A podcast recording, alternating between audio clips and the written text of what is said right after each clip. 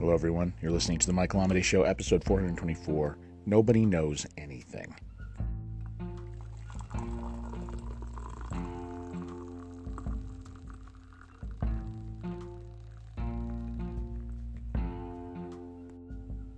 It's kind of a slow morning here, um, getting ready to go in and teach. Yesterday, with the uh, springing forward of daylight savings time, everybody was a little bit. Uh, little bit out of it, a little bit crazy.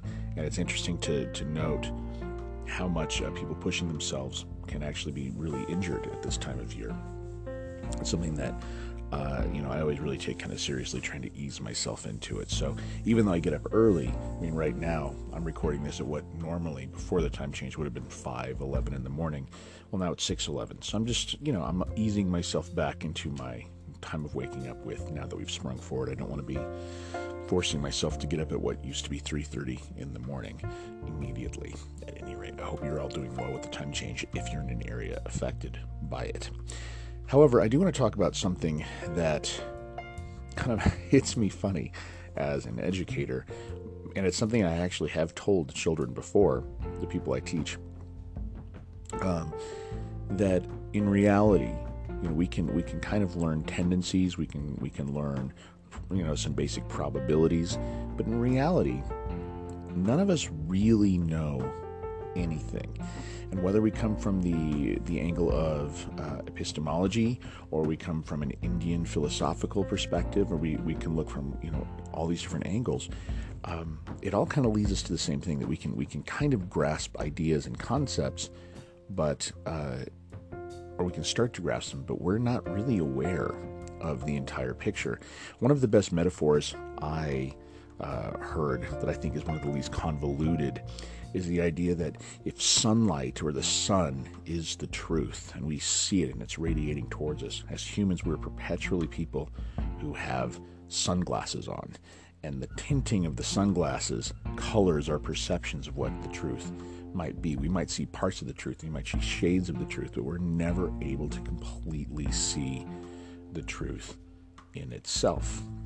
And to me, that's a, that's something that's a valuable concept, you know, because we realize, especially as we start to get older, we look around and we think, man, these people who claim to have the truth, all these people who claim to be teaching the unimpeachable truth, are actually just completely flawed human beings like everyone else. In fact, sometimes they become more and more flawed the more they try to act like the truth is theirs.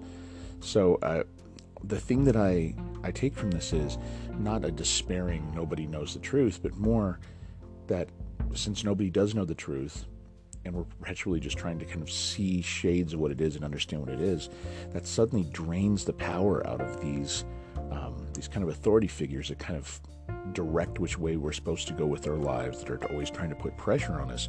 We suddenly realize it's just a group of people putting pressure down, and then that frees us to start seeing what our own versions of the truth might look like. And as creative people, I think we kind of have our own versions of that. They might be internal, it might be, um, it might be mental, it might be physical.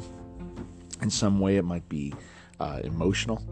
Um, but any of those things kind of lead us to our own version of what the truth is, and that also comes through our uh, kind of our, our, creative sense as well. That's that's us birthing that um, the things we're made to create into the world.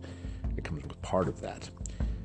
It's kind of a convoluted idea, but I think it's a short one. It's fast, and it's something that uh, I feel is probably worthwhile for us to consider.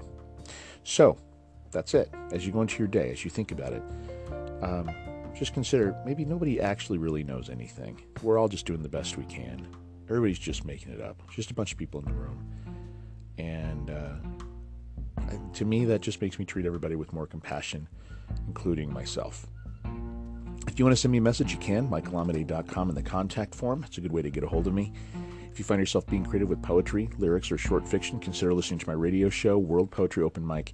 We broadcast every Friday at 8 p.m. Mountain Standard Time. You can find us at worldpoetryopenmic.net. But until tomorrow. This this podcast that will have uh, the next episode will be tomorrow. Just convoluted that, didn't I? Wow. Uh, so until then, keep living authentically, keep living creatively.